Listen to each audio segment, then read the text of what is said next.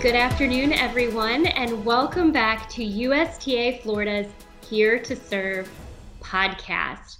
I am very excited this week to have an awesome guest with me in Dana Andrews. Dana is a current member of the USTA Florida Board. She's our president elect, and on November 21st, she will become our 2021 2022 USTA Florida president. Welcome to the podcast, Dana.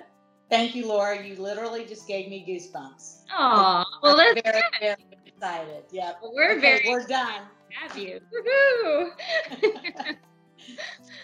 so before we dive into questions, I have I have definitely some questions for you. But before we dive into like the meaty questions, I just wanted um, to give you an opportunity, maybe to tell our audience a little bit about your background in tennis and how you came to serve on the USTA Florida board. Well, uh, for me, it started with my dad, and as a lot of you know, pretty much everything starts with my dad. If you're talking to me, um, growing up, I loved all sports. I have a sister who's five years older. She didn't seem to take to sports, and so I think my dad, when he saw me coming along, said this might be an opportunity to introduce tennis. I love again. I was a tomboy, and so he was a very wise man. And when we lived in Pittsburgh he took me to the US Open. And I remember we went on one of the first or second days. John Newcombe, I think, had been the maybe Australian Open champion. And no, he had been the Wimbledon champion and ended up losing in the first round. So it ended up being a big match that got a lot of publicity. So then we go back to Pittsburgh and I was ready to start playing. And so he and I went to a fabulous public park in Pittsburgh, and that's how I got hooked. Um, we then moved to Jacksonville, again, another public park around the corner. Played there, you know, hooked up with an awesome pro, again, at a very small facility, uh, public facility, and was blessed to play junior tournaments, made friends of a lifetime through junior tennis. Um, made good girlfriends even when I first moved to Jacksonville who didn't play tournaments, but it was still a part of our camaraderie. Um, and then had the opportunity to play at the University of Georgia. Of course, I'm getting over that Gator loss, but oh no, saying the dog cheer, uh, but I could do it. You may see it at a meeting. Oh, excellent! We can't wait for that but you asked me as far as how I got involved with USTA Florida. Um, what I love about my own story is it lets you know how open the organization is. I was invited to be on a committee because I actually had written a letter to the tennis magazine that ended up getting published, which was not in support of some changes that had been made in the junior comp arena. And um, things that an article had been posted about all these great changes. And I didn't feel that way. And I knew some other parents, players did not feel that way. And I felt like, hey, let me just send in this letter. And then I get a call that says, not only can do you mind if we publish your letter? And then I get a call from the chair, Cindy Harkins at the time of the junior comp committee, and she said, We'd love for you to come and be a member. To me, that speaks a lot for the organization yeah. that you've got the negative or saying, Hey, I'm not so in favor of this, and I'm invited to join the team.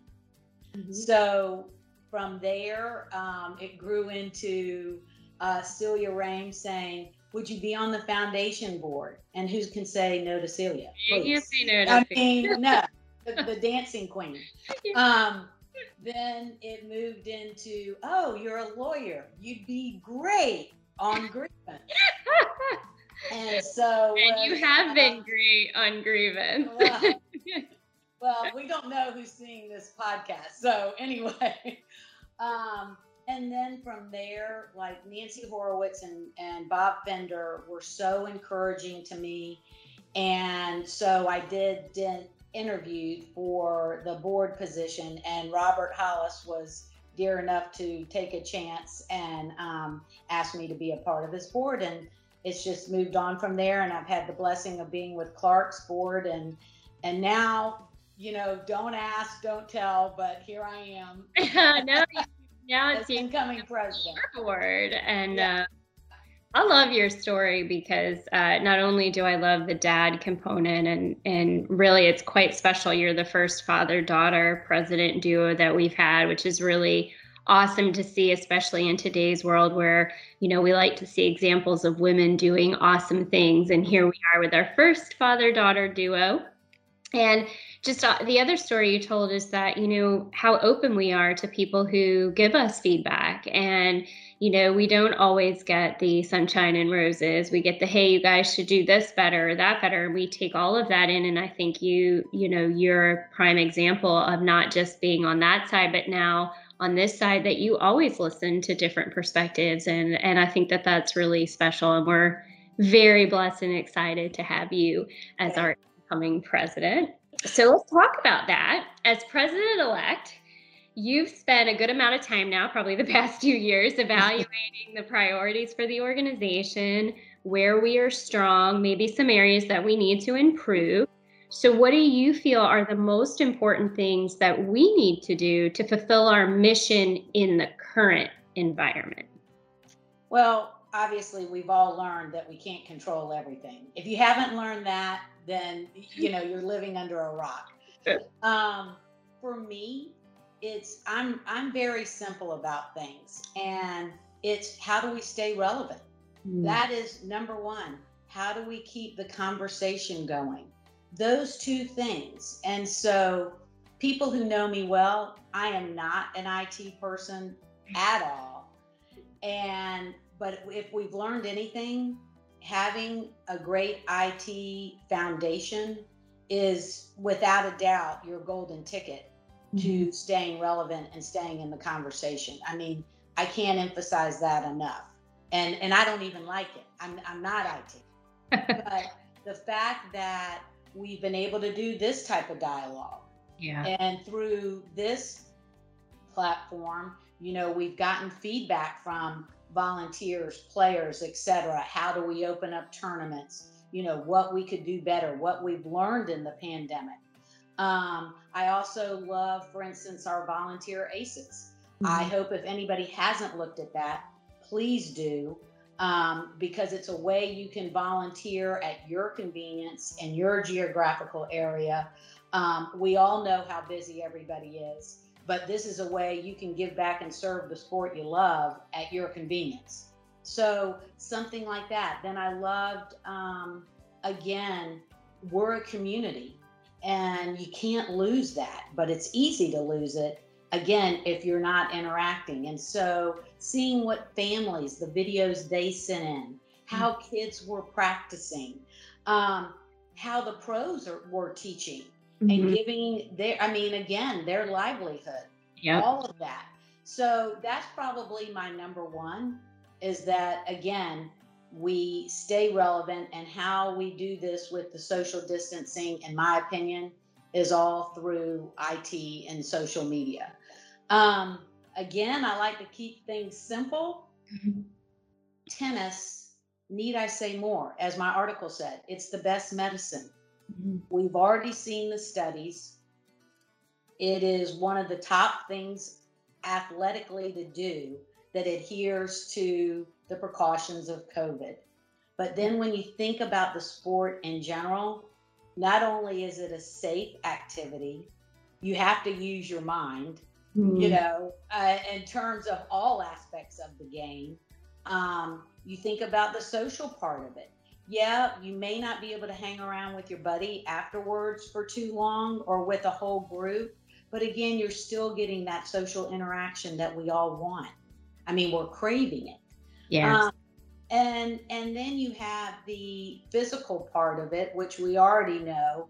You know, the muscles, the the balance, the agility, um, all of those parts of the sport. So for me, again, I like to keep it simple, and the sport sells itself if we take the time to introduce someone else to this game.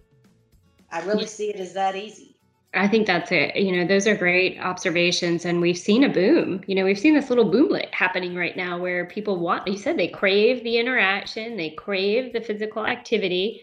So we're very fortunate here in Florida that we have beautiful weather, a lot of outdoor courts, and we can deliver tennis. I want to go back to volunteers for a minute. You talked a little bit about volunteer ACEs, but I also know that you spent a lot of your time, hours and hours of your time, creating some new volunteer committees that are going to help advance our mission even further. So, can you tell us a little bit about the new committees we have for the 2021 2022 term and what their charges are? I, well, that was one thing, again, I'm still learning too that when I became president elect, and then as the time got closer and closer, and we were talking about the committees, you know, I was told, oh, Dana, you can add committees if you want to. You can do, you know, that part of the job I never really thought about. And so, again, starting to listen more and more of what I was hearing, you know, from volunteers, from the staff, from players, listening to the USTA um, of where maybe could we, you know, fill in some gaps.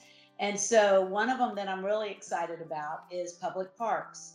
Mm-hmm. Um, my dad grew up playing his father teaching him on a public park in Roanoke, Virginia. My dad then taught me on a public park in Pittsburgh. Mm-hmm. And then I moved to Jacksonville, where I really take off as far as loving the game and committing to it. That too was at a public park. And then when my own daughter was playing and we're traveling and, you know, around the state, one thing I loved, I got to see different parts of the state. But I never knew how many gorgeous public park facilities there were. Had no idea. And most of the tournaments were at a public facility mm-hmm. and had no clue. So that resonated with me. And what could we do if our goal is to grow the game of tennis? When I drive past a public park and I see it full, it so excites me. And when I see it empty, yeah, it saddens me. Yeah. So we do have a public parks committee this year, and we have a fabulous chair, Wendy Tatum, who really has a pulse on this whole arena. Um, and what we really hope is that through Wendy's background and also working with the tennis management advisory team, that we are able to work hand in hand with municipalities and public parks to say, look, these are some of the programs we could help you with. What are your needs? You know, do you even know what USTA Florida could help you with? Right. Um, just to start that dialogue, I think is so important. Um, and so that's kind of the thinking and the catalyst behind that committee. Awesome. Um, the next committee uh, is diversity and inclusion. And mm-hmm. this one, um, I almost hesitate in that that seems to be kind of a catchphrase these days. And um, for me, that there's a reason why one of the main commandments is love your neighbor as yourself. This is a heart issue. And for me, it's an individual issue that then our organization, we meld into that with the people that we have volunteering, with our staff, players, everyone, that this has to be a community effort. And I said to myself, this sounds so corny, but I truly feel it. This is the heartbeat of the organization. There's there's no question about it. And if and you know, this is what this is what we need to stand for. So with that committee, um, and again, I don't want to see this as a check the box. Right. I see this as again a heart, the heartbeat of our organization. And we're so blessed to have Trish Faulkner agree to be the chair. I mean, believe me, I'm on the phone with these people. Please, please, please. And, um, so, and just to give people a little bit of background about Trish, is that she's also serving as a liaison to USTA's uh, DNI committee and to USPTA's DNI committee. And so again, it has to effort. And um, and and so yes, that committee um, is new. We want it to be ongoing. I think this is something that USTA Florida has been working on, no question about it. It's just that we're kind of, no pun intended, raising our game.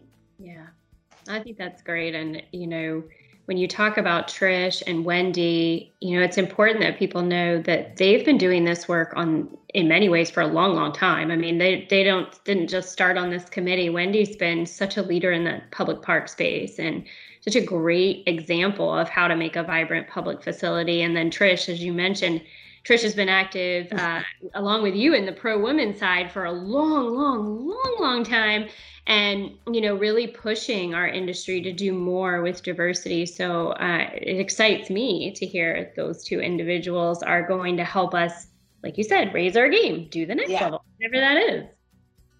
Um, and then we have a third committee and it's investment and audit. And i know that might sound a That's little dry as compared to the other two.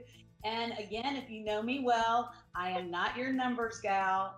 That's not my gift um, but with this committee, it may not sound as, you know, bells and whistles as the other two, but let me tell you something.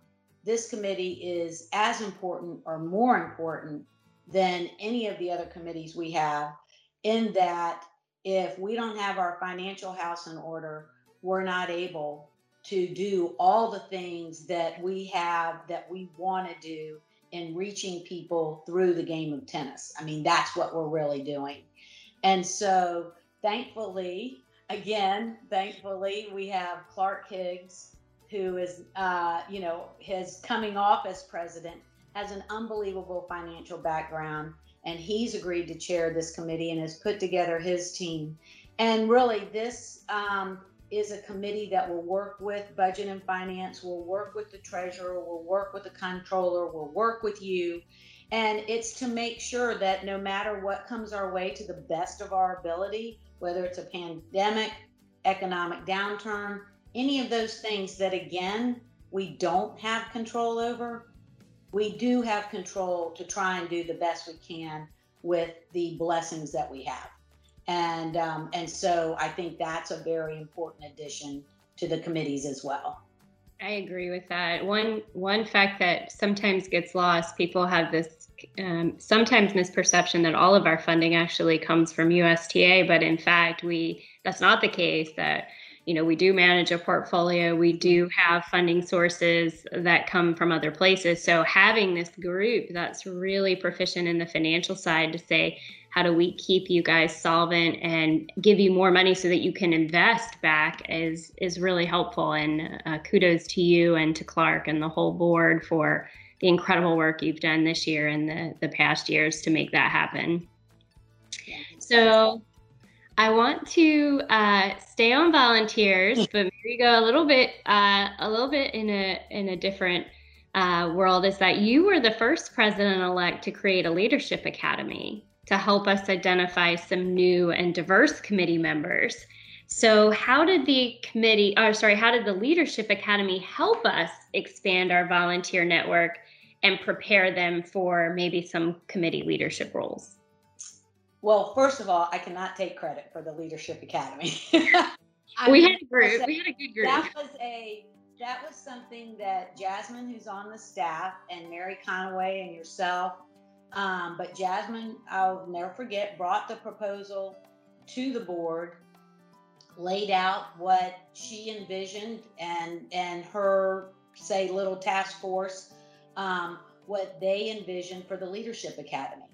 And the goal was, and I think the goal was surpassed, um, was that again, we have been blessed with such great volunteers over the years. I mean, let's face it, the volunteers working with the staff. That's the way this organization runs. Mm-hmm. And how could we reach some new volunteers that may not necessarily be entrenched in the tennis world, um, come from different employment backgrounds, um, could be a novice or a tennis pro, could be somebody new to Florida who, um, you know, came from a different section or just another part of the country. And so, again, it was a presentation to the board.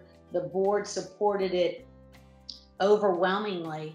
And I have to say, you know, I wasn't sure how it was going to look going into um, the very first weekend last November. And I'm one of those people, I get it. Time is important to everybody. And I see that we're doing this for two days, you know, different um, presentations, different speakers, you know, talking about different gifts that people have. Um, and I walked away from that and I was really so darn proud of the organization because, again, we took a group of people away from their families on a it was a Saturday Sunday I think. Yeah. And um and I think everybody walked away, which is what I wanted, time well spent. Yeah. You know, and and it got them energized about USTA Florida and aspects that they didn't even know about. Um, and then over this these past several months, you know, unfortunately, we haven't been able to meet again, although their virtual graduation is coming up tomorrow. Um, but they've been exposed to different webcasts or whatever you want to call them. Obviously, not IT savvy, but they turn on their e-learning modules. Talking.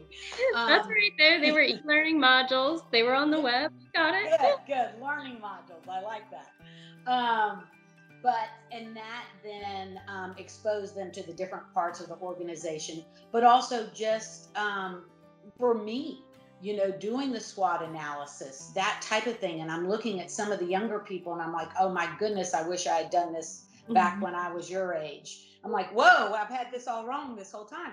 um, so, um, in terms of what I think it does for the organization, and it opened up um, our doors to a bigger group of people, again, different backgrounds, different gifts, that now they have signed up to be volunteers on some of the committees.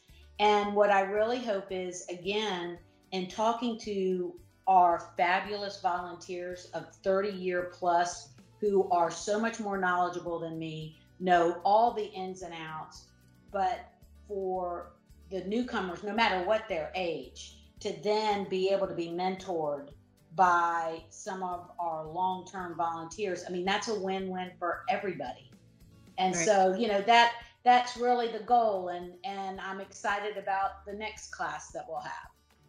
Yeah, and, and I know you you give credit to everyone else, but I do have to say that the amount of time that you and the board members were willing to spend, you all mentored these people, you spent time with them at the meetings. I mean, to be accessible to say we're we're taking an interest in your success in the organization. We're welcoming you in. We're here to answer questions. I think was you know really uh, at least half of the success you know of, mm-hmm. of that academy is to see this is this is the leadership and they're accessible and they're here to help me and they want me to be successful so I think that again, that's still a credit the fact that you all spent two days of your time sitting right alongside and saying, I'm willing to go through these modules with you and ask questions and learn things. And I think they learn from each other. You know, we have new people come into the organization like Jasmine who bring ideas from all other walks of life. And then they need us to say, okay, and here's how maybe you can apply that to this organization with how we work. And I think that that marriage of the new and the experienced volunteers you know is really coming to a great great fruition. And i, I still am going to give you and the whole board credit for being uh, very very open and and participating in that process because i i've heard nothing but good comments. I know their graduation is coming up and they're all really really happy and excited so. Um so we do we did spend a lot of time this year uh, looking at the diversity of our player base um, not just our volunteers, but also our players in our programs. And you touched on it a little bit earlier, but can you talk a little bit more about how important you see diversity to our work and maybe what you'd like to see us the most in our outreach in terms of our programs and play? Um, to me, this is basically it. I mean, this, this is game, set, match.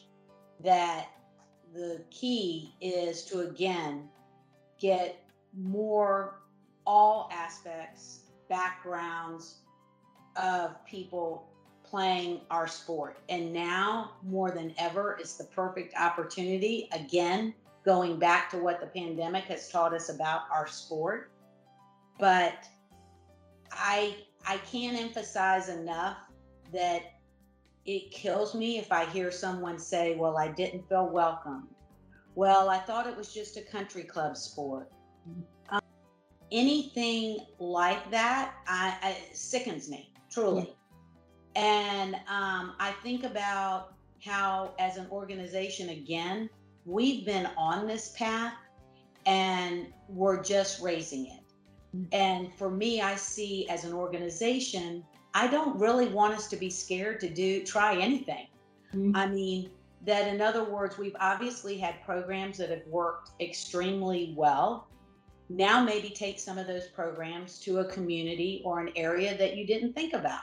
Right. And I think that's where, too, the volunteers come into play because they have different backgrounds, different experiences, and they may have a different idea of how to introduce, say, right. family play in a certain inner city area or how to start a junior team tennis with an after school program.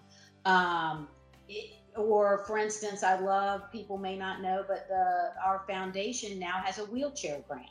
Yep. Um, so this is about all inclusive. And again, I want I I don't want to hear uh, I didn't feel welcomed or I didn't feel comfortable because that's not what we're about. Right. Um, and so I really do see it as an effort between the volunteers and the staff and my feeling is between our DNI committee, the public parks, and also our tennis management arm, um, that those three I see as the leaders in not only energizing us, but being innovative on how we can do this and how we can do it better and how we can do it well.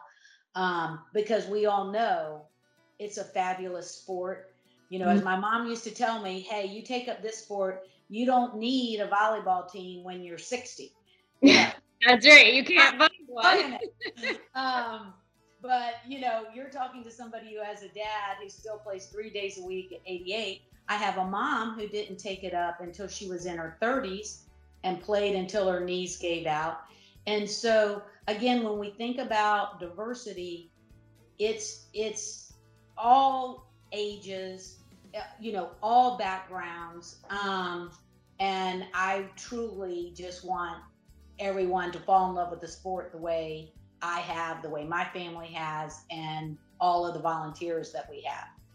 I think that culture, we've said it on this podcast many times that if you're out there listening to this podcast you can't find a place to play tennis or a way to play tennis, we all of our emails, phone numbers, everything they're out there. If you reach out to anyone in this organization, you will find a place to play. It yeah. becomes our mission. Like we will not rest until that happens. Right. and I think that's what's great about our culture is we all came to the sport differently, but we all want everyone to play. And it does break our hearts when somebody says, I went to this place and I was not welcomed, you know, or I want to play, but there's nothing for me because it's only available at a time that I can't. We take all of that and say, how do we solve for X? And you know, I know you've gotten phone calls from people. Clark, it's it's great. You guys are all very familiar with the tennis community and the the programs and the play, and you're willing to help anybody. And I think you you know that's what we're here to do, and that's what we'll keep doing. Pandemic, be damned, we will yeah. find you a place to play. Exactly. with a mask and some and your own tennis balls and right. some safety guidelines, but we'll get you out there. yeah. Lots of hand sanitizer. That's right. That's right. We're safe, but we'll get right. you out there.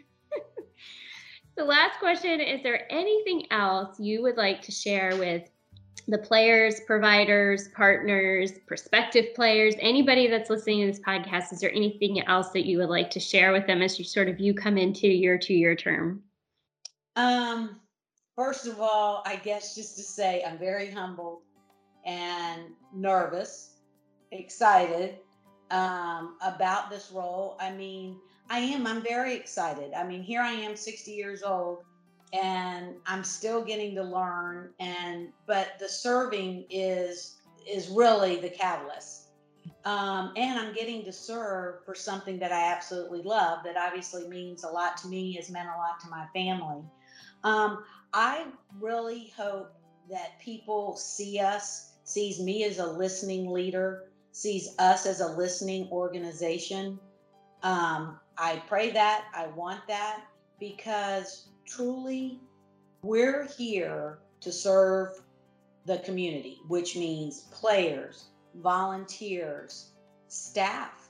You know, we're all here to help each other. And and even through the pandemic, I do have to say I think we kept a good sense of community going. And we don't know what 2021 has in store, but we do know what we're blessed with. We're blessed with great weather. We have fabulous facilities. You're going to see us more and more in the public parks. I've already told you the benefits of tennis. Yes. and and and so truly I can speak from my own experience, from my child's experience. It is the best sport around. It is a sport of a lifetime. And the different people that you'll meet um, who may not have been in your work group, may not have been in your immediate friendship group, they will be friends for life. So that's really what I hope for us. Yeah, I hope that too. And I think that um, we're just very blessed in so many ways. And I feel very blessed to be able to work with you for the next two years and beyond because you don't you don't get to leave us after no, two. No, You have to stay. So So we keep you around doing all kinds of things. And I will say to those of you out there who maybe would like to volunteer locally and get more involved, you know, certainly reach out to Dana or to me or to any of our volunteer leaders. They're wonderful at talking to you and finding out what your interests are. And Dana, on behalf of our listeners, our staff, and everyone, thank you so much for joining me for this podcast today and a, and a early congratulations on your installation as our 2021 2022 president. Thank you very much. I'm excited. We are too. For those of you who are listening to the audio only version of this podcast, just a reminder that you can see the full video version and leave comments and questions for us at USTA Florida's Facebook page. Simply go to Facebook and go to at USTA Florida and also to see upcoming episodes of the Here to Serve podcast and see all of the topics and dates and guests for those, please visit our website, ustaflorida.com slash here to serve. Thank you all for tuning in and have a wonderful rest of the week.